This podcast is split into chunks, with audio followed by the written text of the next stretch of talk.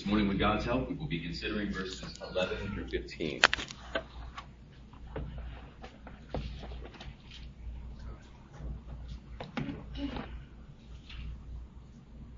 Hear now the word of the Lord. Then I saw a great white throne and him who sat upon it, er, from whose presence earth and heaven fled away and no place was found for them. And I saw the dead, the great and the small, standing before the throne, and books were opened, and another book was opened, which is the book of life, and the dead were judged from the things that were written in the books according to their deeds. And the sea gave up the dead which were in it, and death and Hades gave up the dead which were in them. And the dead and they were judged, every one of them according to their deeds. Then death and Hades were thrown into the lake of fire. This is the second death, the lake of fire.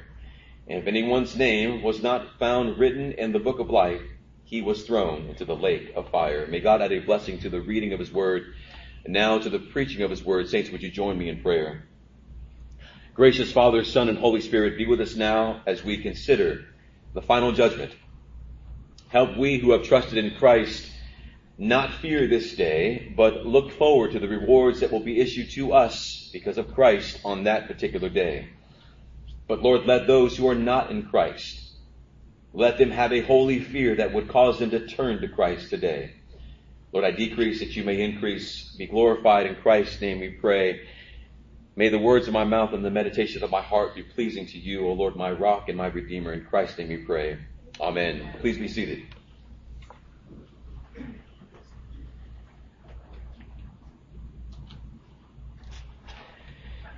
well, good morning, brothers and sisters. I greet you in the name of our Lord and Savior, Jesus Christ. I welcome you on this Lord's Day Sabbath as we uh, now continue our study through the Apocalypse of John.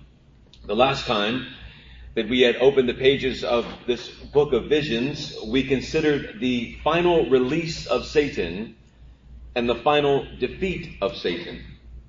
At the end of the symbolic 1,000 years, Satan will be released from his bondage. That is, his being restricted from comprehensively blinding the eyes and blinding the hearts of men to believe in Christ. At the present time, Satan is not permitted to deceive all nations in this comprehensive manner, to both reject Christ and to oppose his church. But uh, make no mistake, Satan is most certainly deceiving nations at this present time. But he's only allowed to do so in a limited fashion. By God's decree, there shall come a time when the symbolic four winds that are holding back the four corners of the world, holding back the winds of the four corners of the world, they will be released. That is, the angels who are holding back demonic forces they will allow those demonic forces to be released by God's command. And Satan and his minions will swarm the earth as locusts swarm grain fields. Satan will be released and he will be permitted to deceive the nations, blind their eyes from seeing Christ as Savior and Lord. Also, Satan will, will deceive the nations to collectively persecute the church of the Lord Jesus Christ. This is coming. This will be the time when uh, Gog and Magog, that ancient way of speaking of wicked nations, when they will gather to make war against the church of Christ. They will gather around the camp of the saints. They will gather around the beloved city of God. And just as they attempt to strike her down, the scriptures teach that fire will come down from heaven and devour them devour the enemies of God. The church will suffer physical harm, but our souls will not be lost on that final day. The Lord will fight for his people. And again, bring all of his enemies under his feet once and for all. I said this in our prayer, um, I think of, of confession. Let us not fear that day. Let us not be anxious or dismayed about potential suffering that the church, we, the believers of God, that we might experience. uh, let me say that we will experience. The suffering that the church will experience, it will be light. It will be momentary. And it will wake, uh, work in us a, a, a, an eternal weight of glory. We have a sure promise that Christ is already victorious. That if we are in Christ, that we also are already victorious. And finally, also this, the devil who has deceived the nations, he will be thrown into the lake of fire. And he will suffer there day and night, symbolically, forever and ever without end. There will not be an end to his torment. He will no longer be a reality in your and my lives. He will suffer there forever and ever. He who opposes Christ and his church will be no more. He who tempts now will no longer be allowed to tempt. He who uh, accuses now, in a way, will no longer be allowed to, to accuse. He who lies will no longer be allowed to lie. He who steals will no longer be able to steal. He who kills and destroys will no longer be able to do these things any longer. He will be destroyed. There will be no more temptation for you saints. No more accusations, no more deceptions, no more theft, no more destruction, no more death. Satan will be no more. Satan will be no more. Amen. Amen. He has been defeated. And he will soon, because his know, he knows his time is short, he will soon suffer his final defeat in the lake of fire. Read that whenever you are discouraged. Now, read that whenever you are facing temptation and trial in your life. Go back to the scriptures. Uh, read Revelation chapter 20, verses 10 through 12, and remind yourself of this. Satan will be no more. This is not a book of defeat, dear ones. This book of Revelation, it's not a book of defeat. It is a book of courage. It is a book of victory from Christ, our shepherd, our great high priest, to you, his beloved bride. Rejoice when you read Revelation. Give God praise when you read Revelation. For in it, God declares his victory for himself and for you, his people. Today, with God's help, we will consider the final judgment upon humanity.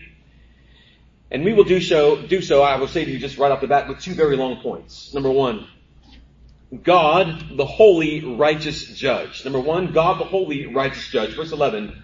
Then I saw a great, listen to this, white, listen to this, throne. Those three. And him who sat upon it, from whose presence earth and heaven fled away, and no place was found for them, heaven and earth, earth and heaven. The apostle John is given a final vision, uh, a vision of, I should say, final judgment of all mankind. It is the day that God has fixed to judge the world, Acts 17.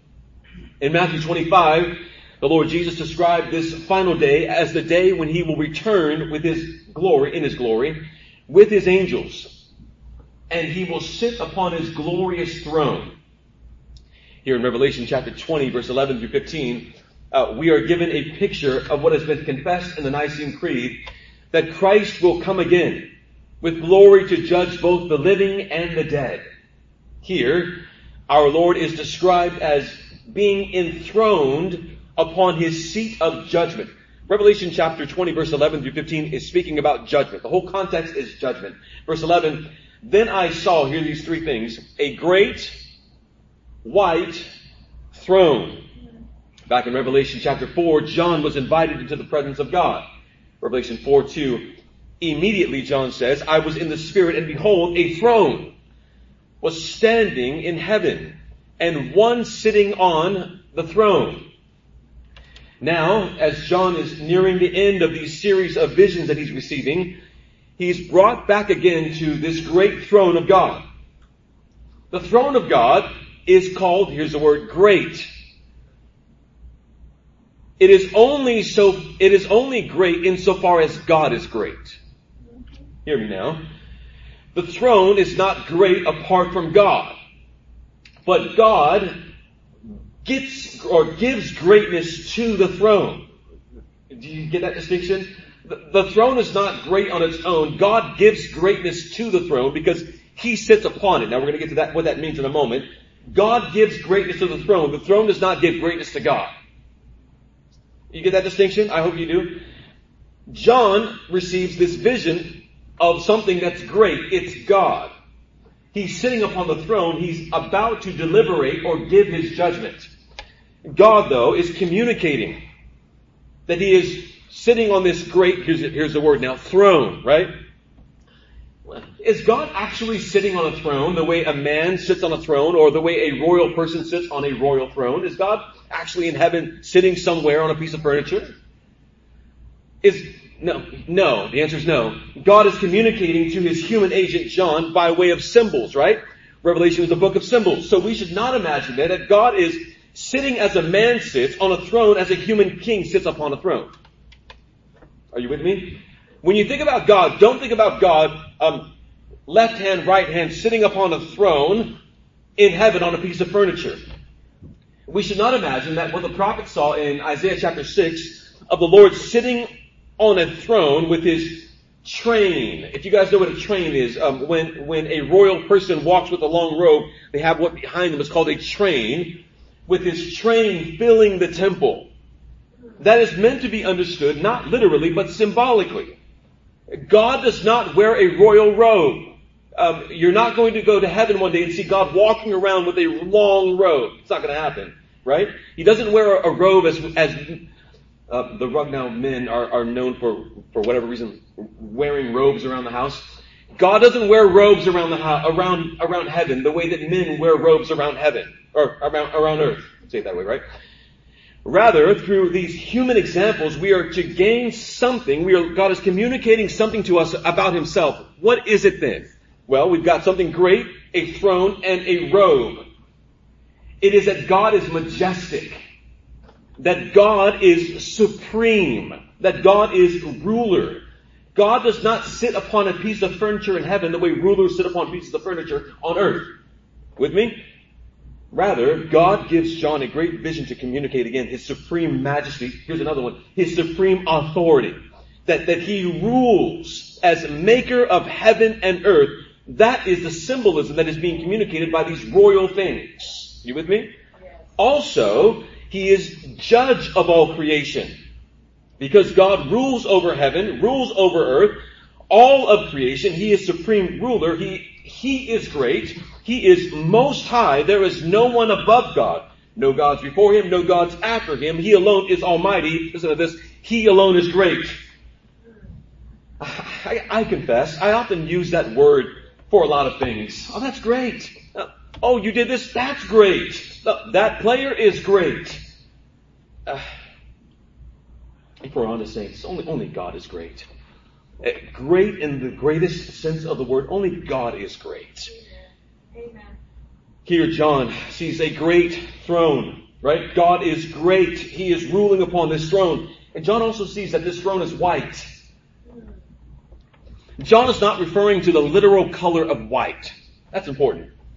But that God Almighty not only rules, God is not only majestic, but that God also rules, and when He judges, He will do so perfectly or flawlessly, or listen to this, um, in the most holy manner. We are to understand God as being purely holy. The one who resides over his throne, the one who resides over heaven is holy. And when he executes judgment, he will do so without flaw. When God executes judgment, there will be no missing information in the judgment of God. Uh, someone will not be able to run into the courthouse and say, wait a minute, God, there is a piece of information that I would like to issue into this case in order to vindicate me. No, God who knows all things will rule perfectly, judge perfectly, and there will be no error in his judgments. John is seeing there is great almighty God there.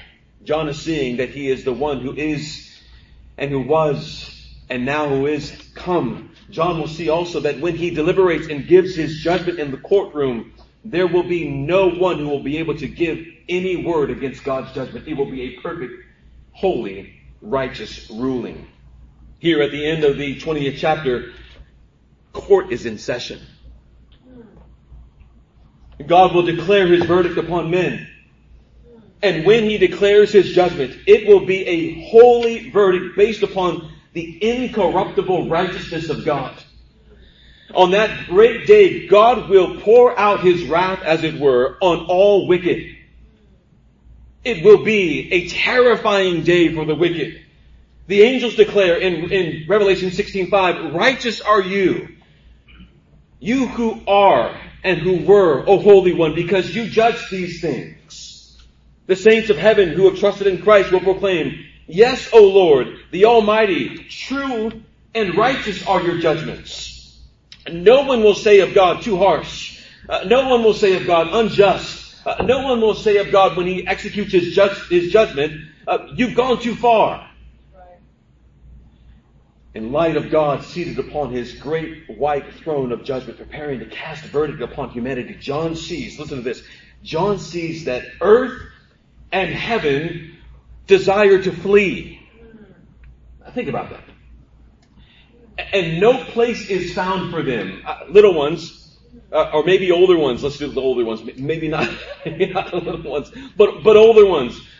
Do, do you ever remember parents being upset and preparing to to discipline your brother or sister, or maybe even you, and what you most often wanted to do when discipline was coming. I'll say what it is. Run and hide.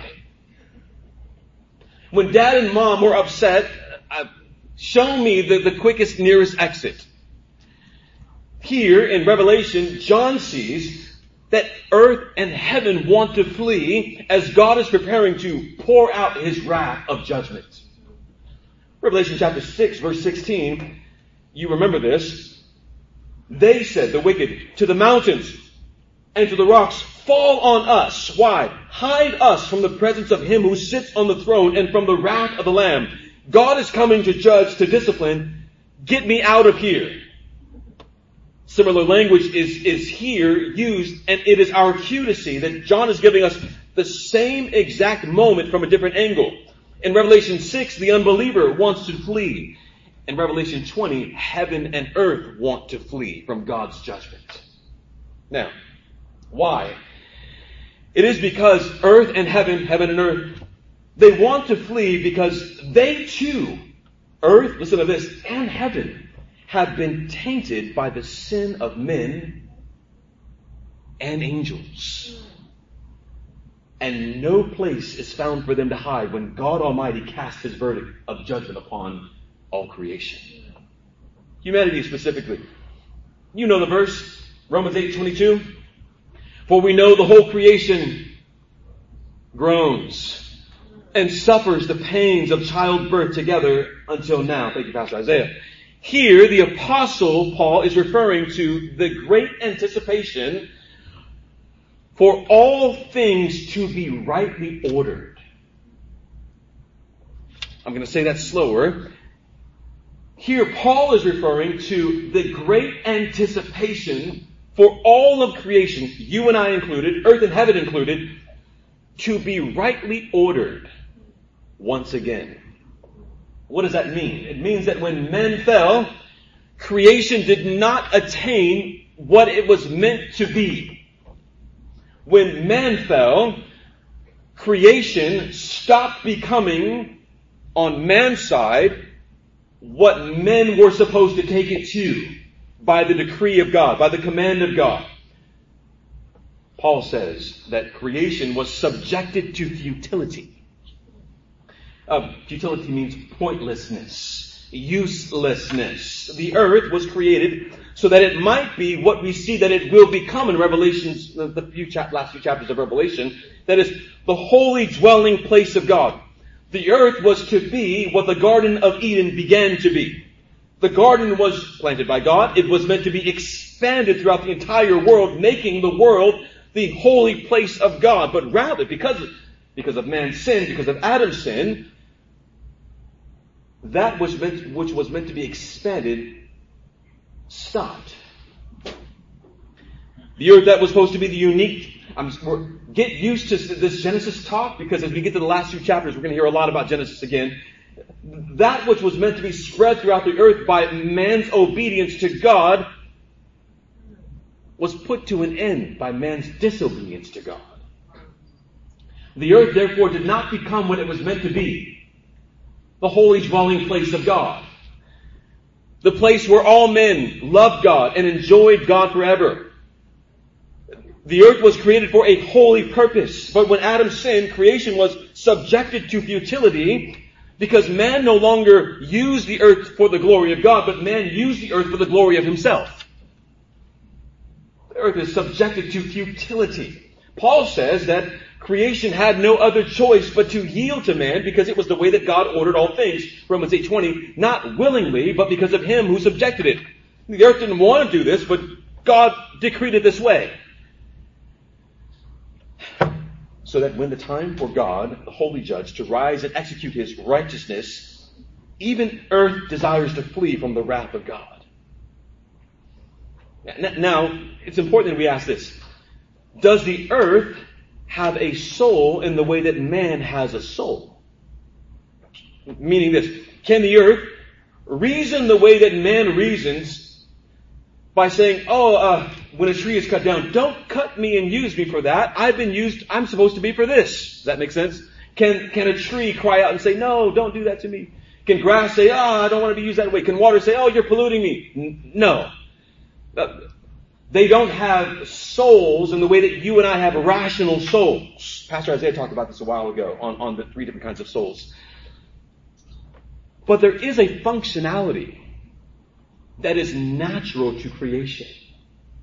Meaning, creation has been ordered by God to be used in a particular way and for particular purposes. Corrupted man has taken and twisted creation and polluted it not using it for its purpose and ultimate goal. Purpose to glorify God and enjoy Him forever. Rather, man has using, used creation to satisfy his own desires and not to give God glory.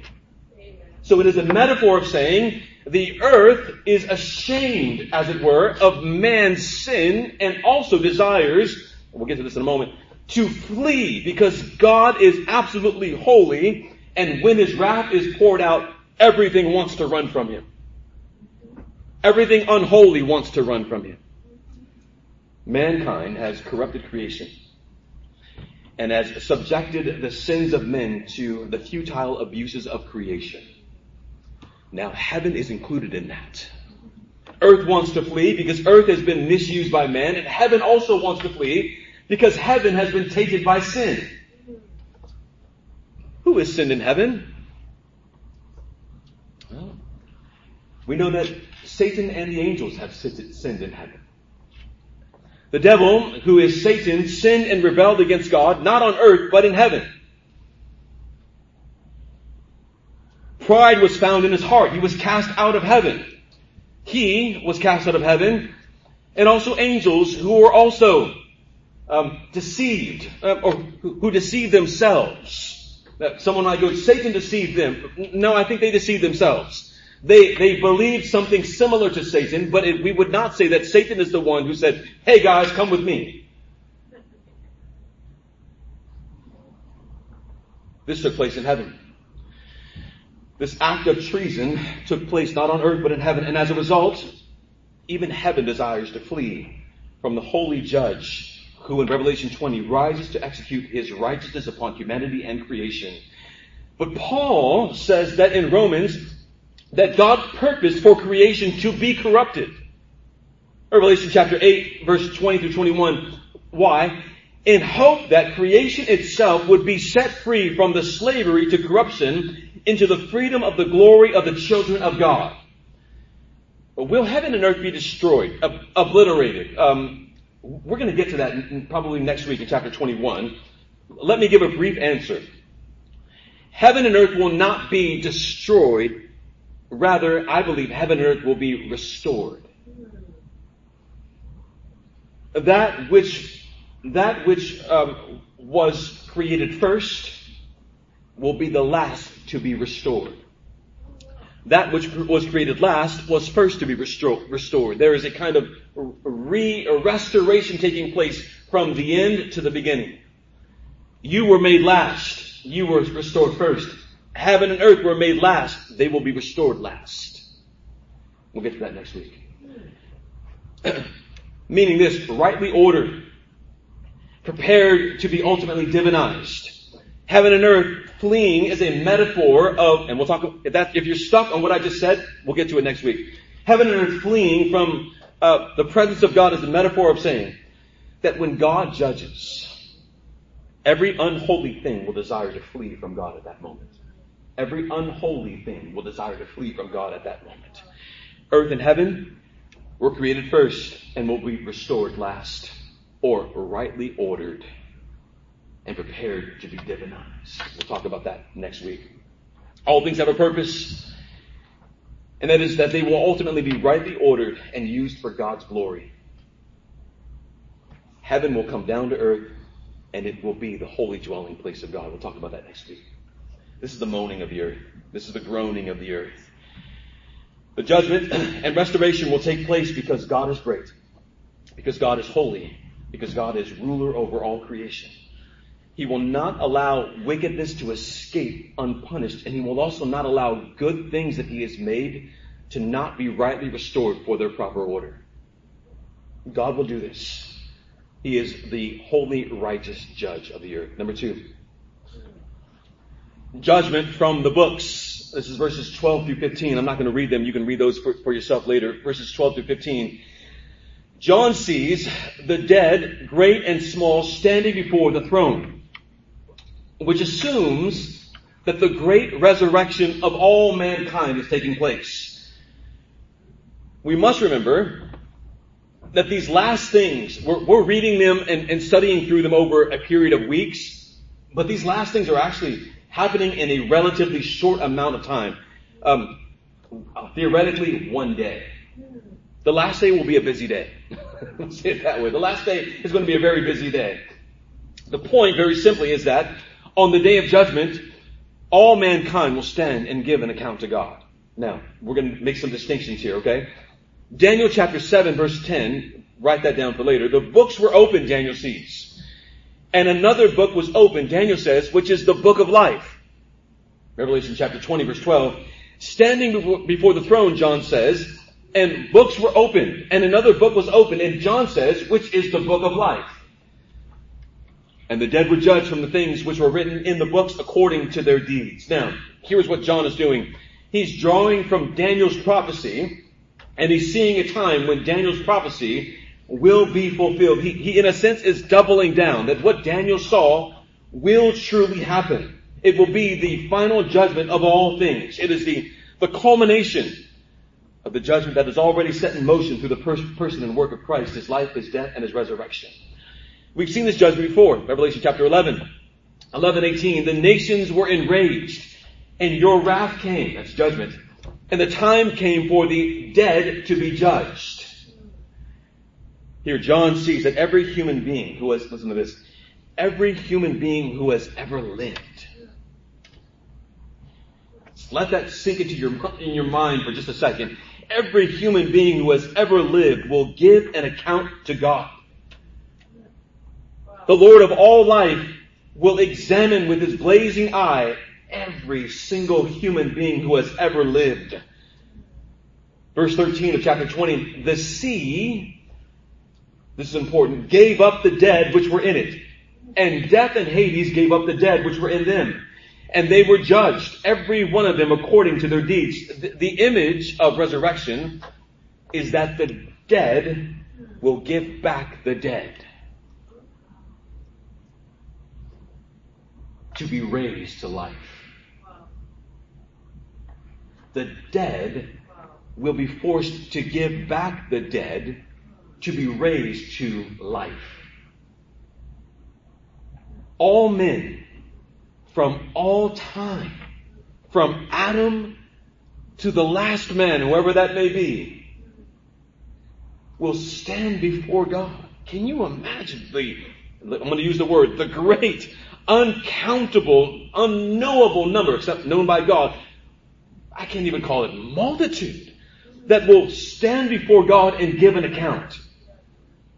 There's no wonder why it is as many as sand on the seashore. Next time you go to the beach, just imagine all those, those grains being human beings. The focus here, though, seems to be on the unbelieving dead. That word dead is important.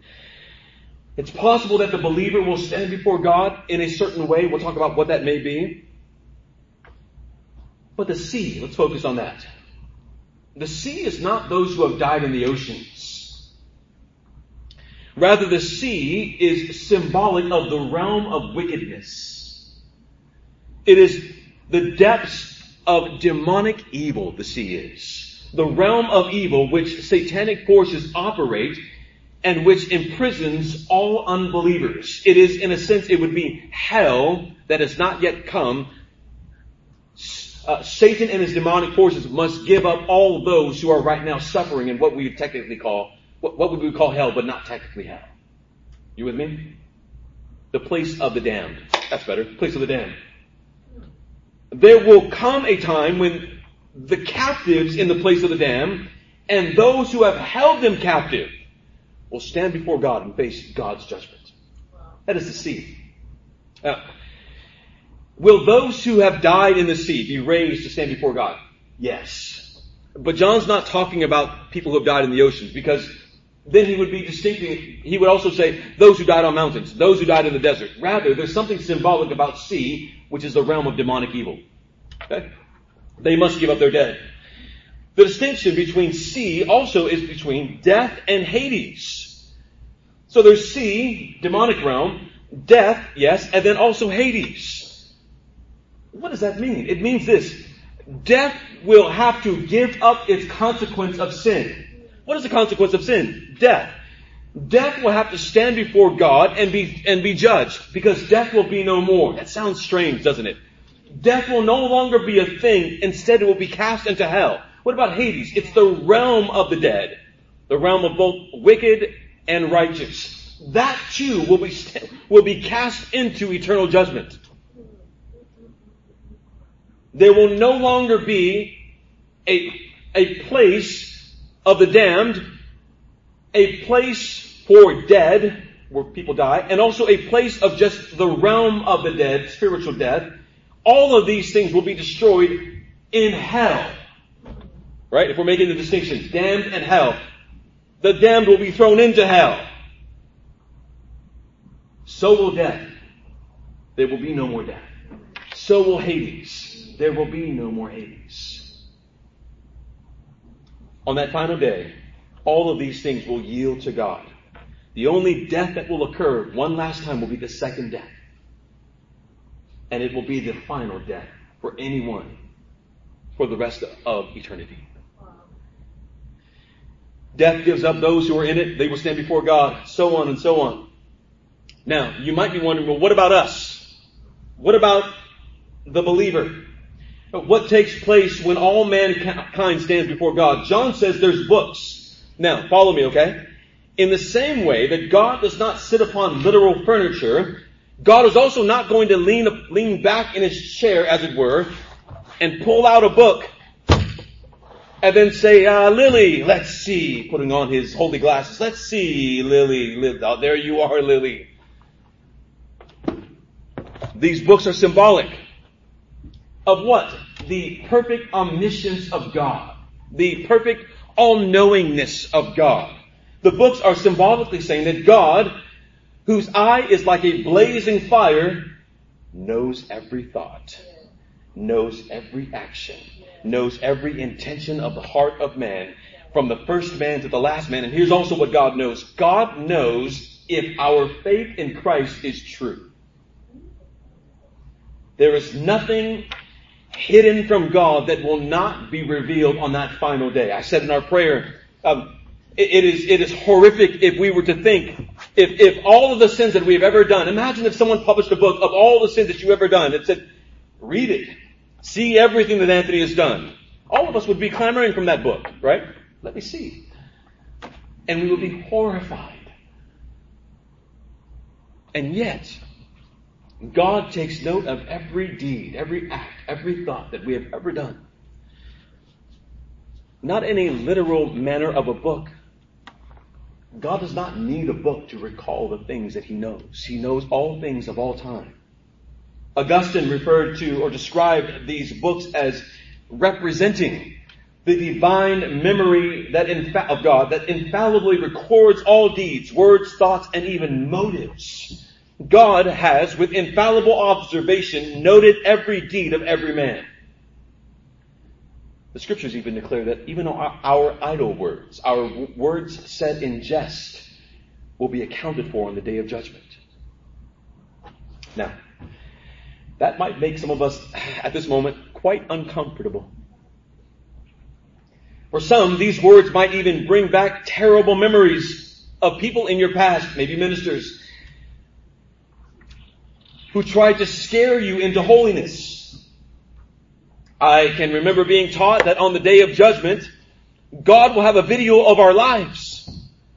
And He will uh, play them before our very eyes so that we can see all of the misdeeds that we have committed in the flesh, all the thoughts, all the actions, the things that, that we thought nobody was seeing, but God was recording.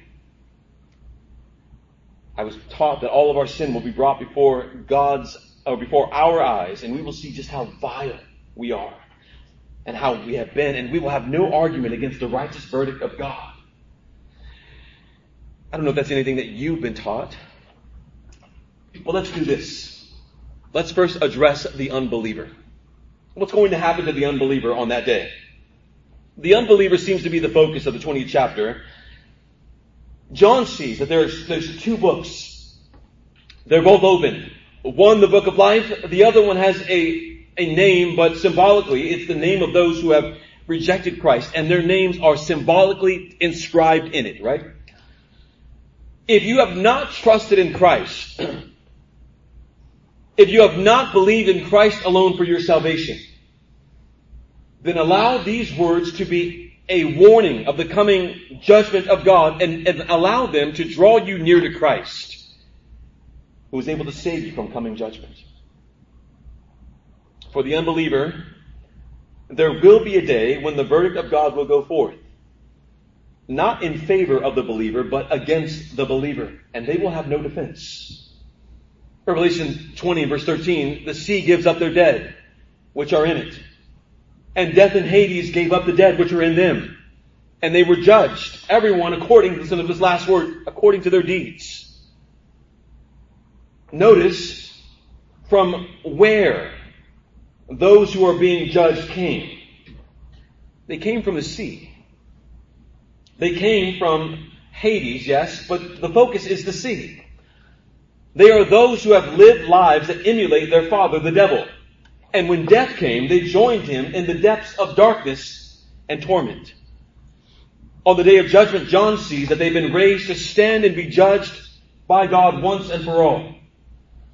Death and Hades give up the dead that were in them. But notice verse 4.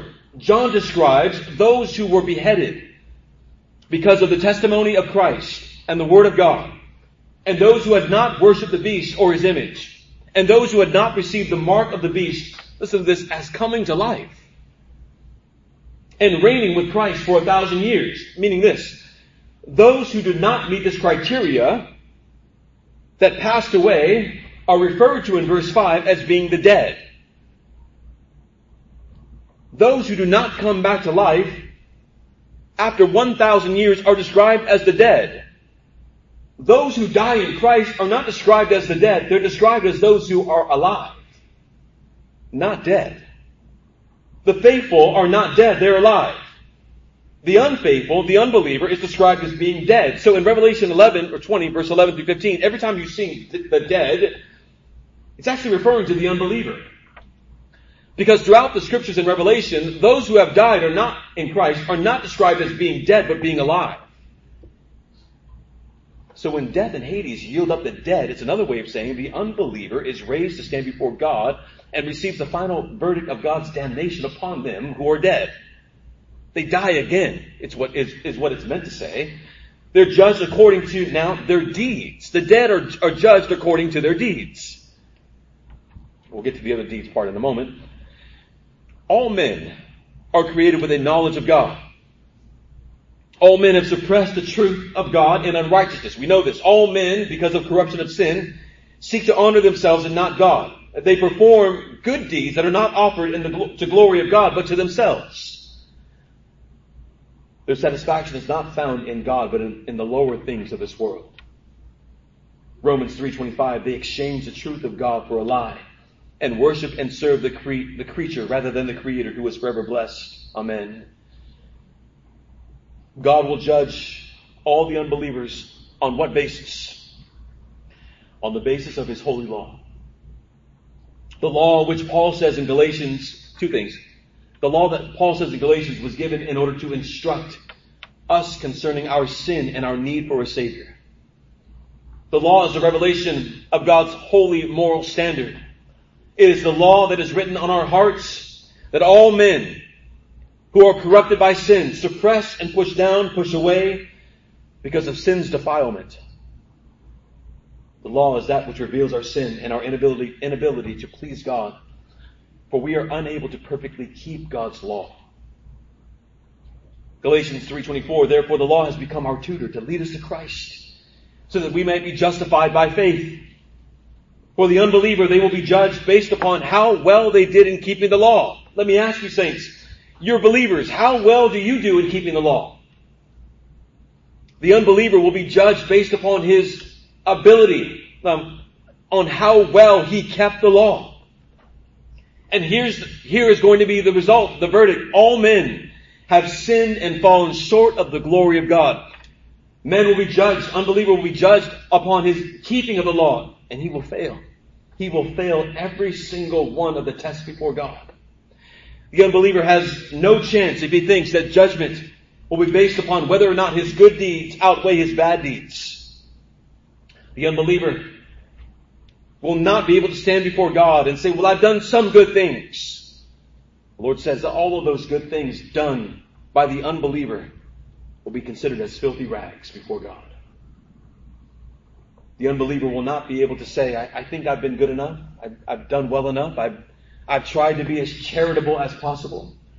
But doing these things apart from faith in God will not be accepted by God. The unbeliever, when God executes his righteous judgment, he will not have a court hearing. There will not be a, a case. Evidence will not be brought forth. There will be not a moment in which the, the, uh, the, the unbeliever will be, able to have a moment to speak to God, to point his finger at God. You've heard many people who say that when I get to heaven, I've got a few things that I want to say to God. You will not, they will not be allowed to say a thing. Every mouth will be closed.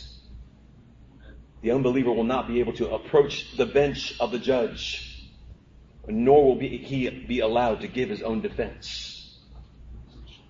He will be judged by the, by the perfect foundation, or by the perfect standard of the holy law. The basis for the judgment of God will be this. How well did you keep the law? And did you trust in Jesus Christ, the only begotten Son of God? Did you forsake all of your attempts to earn a right standing before God? Did you trust in the perfect work and righteousness of Jesus Christ, the God man? Did you forsake all other pagan religions? Did you turn from the allurements of Babylon and the power of the seduction of the harlot? Did you see the lies of the false prophet for what they were? Did you refuse to bow your knee to the authority of the beast? Did you have a form of righteousness, but deny its power? Were you present in church, but not really present in church? Did you believe in Christ Jesus? Do you believe that He is very God a very God, the eternal one? That He is one with the Father in the Spirit? Do you believe that He has taken our flesh to heal our flesh? Do you believe that Christ is the long awaited Messiah? Do you believe that His life, His death, and His resurrection and His ascension, that all of these things are sufficient for your salvation? Dear ones, so much more could be said about what, we, what do we believe in Christ. The unbeliever will be judged upon his ability or lack thereof to keep the, the law of God perfectly, and whether or not he turned to Christ, who was able to keep the law on our behalf. God is a perfect and righteous judge. He will judge those who say no to these things, but also because he is perfect and righteous, there will be degrees of punishment for those who can say, who, who will say no to these things. Each man will be judged properly according to his deeds. But punishment is punishment. Now, what about the, the believer? What about you? You who say, I believe in Christ. What will be your fate on that day of final judgment? For the believer, you will not experience the same kind of judgment as the unbeliever. Verse 15, if anyone's name was not found written in the book of life, he was thrown into the lake of fire. Not a literal book, but a symbol of the divine knowledge of God. It is the symbolic Lamb's book of life. Those who are found in this book are those who God has loved for, with an everlasting love. Those who are found in this book are those who have held fast to the testimony of Christ and to the Word of God. They are those who could say yes to all of the questions that I just asked. Those found in this book will offer a, a yes and a resounding amen to all of the questions that I have just asked and more. This symbolic, this symbolic book is, is a book of the all-knowingness of God, yes, but is also a book of those that He has foreloved before the foundation of the world. God has known you. God has loved you. And He has ordained that you would belong to Him. He has predestined you to eternal life. There was never a time when those who were in this book were not known by God. He's never began to begin to love you, but has loved you from the foundation of the world. And if you have trusted in Christ, let me say to you, I pray with, with encouragement, you will not stand before God and have your sins recounted to you. This book will be simply a book that will affirm your confession and make your election sure. Paul said in Ephesians 1 7, In him we have redemption through his blood, the forgiveness of our trespasses according to his riches of grace, the riches of his grace. Do not for one second believe, I think a lie, and I think a, a wrong teaching that you will stand before God and that he will recount every single one of your sins before you who are trusting in Christ. I think, I believe that on that day, we will be able to plead the blood of Christ and we will not stand before God and have all of our sins recounted. Now, now, where does that come from? 2 Corinthians chapter 5 verse 10. Bear with me for a moment. Paul says, we must all appear before the judgment seat of Christ. Listen to this. So that each one may receive what is due for what he has done in the body. Listen to this, whether good or evil. The consistent teaching of scripture is that when we have trusted in Christ, our sins are wiped clean. When we have trusted in Christ, though our sins were as scarlet, they will be white as snow. That our sins are actually forgotten by God. Hebrews 31, I'm sorry, Jeremiah 31 and Hebrews 8 both declare from God, I will be merciful toward their iniquity and I will remember their sins no more. God does not keep a record of wrongs. This is what is declared in 1 Corinthians chapter 13.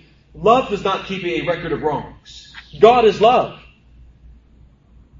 Isaiah 38 verse 17. You have cast my sins behind your back, the prophet says.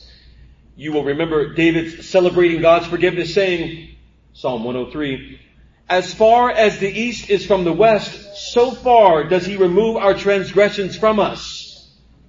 These verses do not teach that on that day of judgment, God will say, now, now listen, uh, Moses, listen, Isaiah, I want you to, to watch and observe all of the sins that you have committed in your life. Rather, scriptures teach that on that day of judgment, God will separate the sheep and the goat, the wheat and the chaff. That he will say to his people, come, you who are blessed of my Father, inherit the kingdom of God prepared for you from the foundation of the world. I don't believe that your sins will be recounted. I believe that when you stand before God, and you will, that it will not be so that God can recount your sins and judge you. Rather, I believe that it is so that God can recount your good deeds and reward you.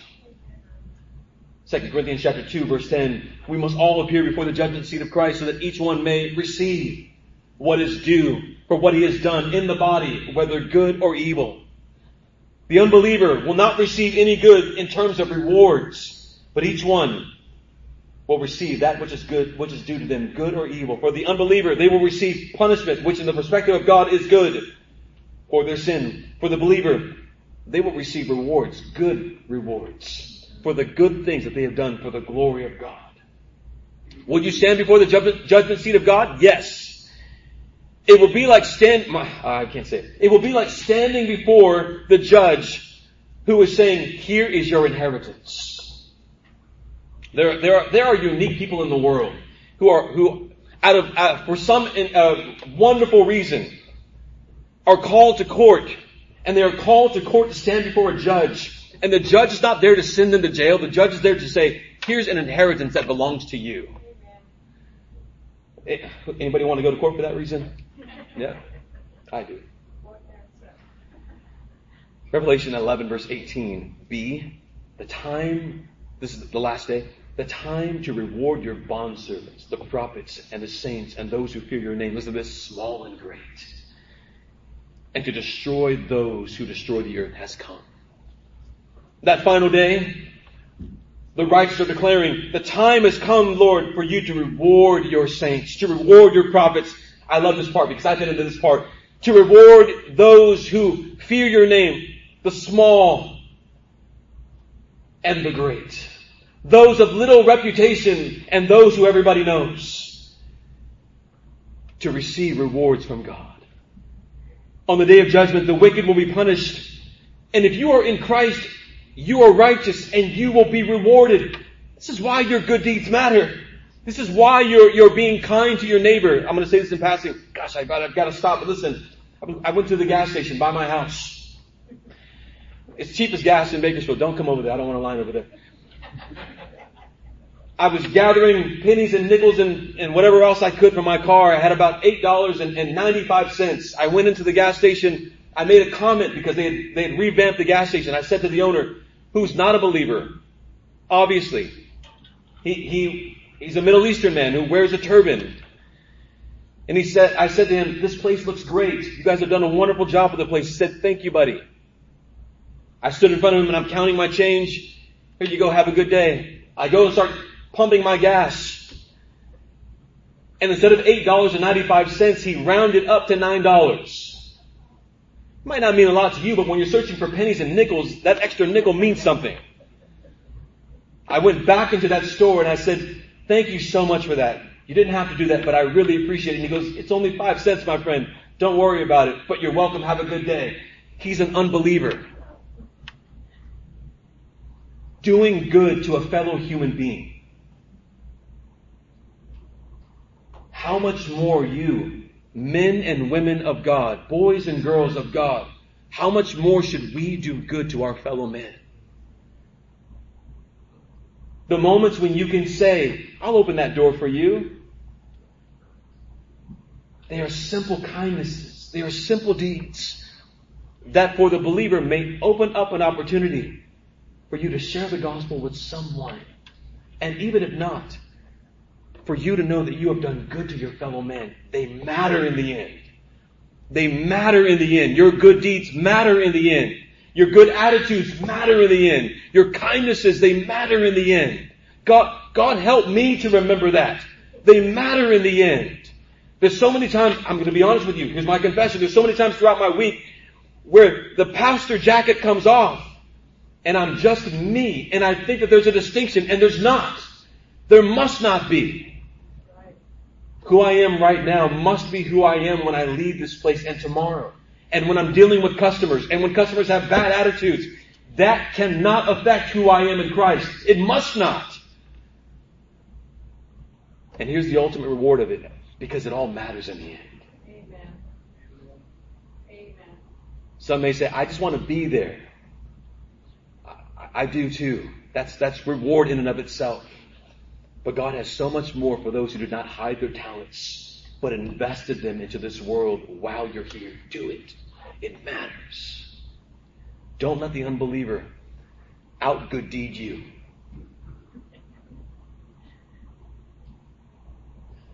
Know this God will judge the living and the dead. Judgment will be right and true. There is a way to escape judgment it's to believe in Christ. He's the way, the truth, and the life. There's a way to receive good things on the, in the end, and it's walk in the steps of Christ. Be good to your fellow man.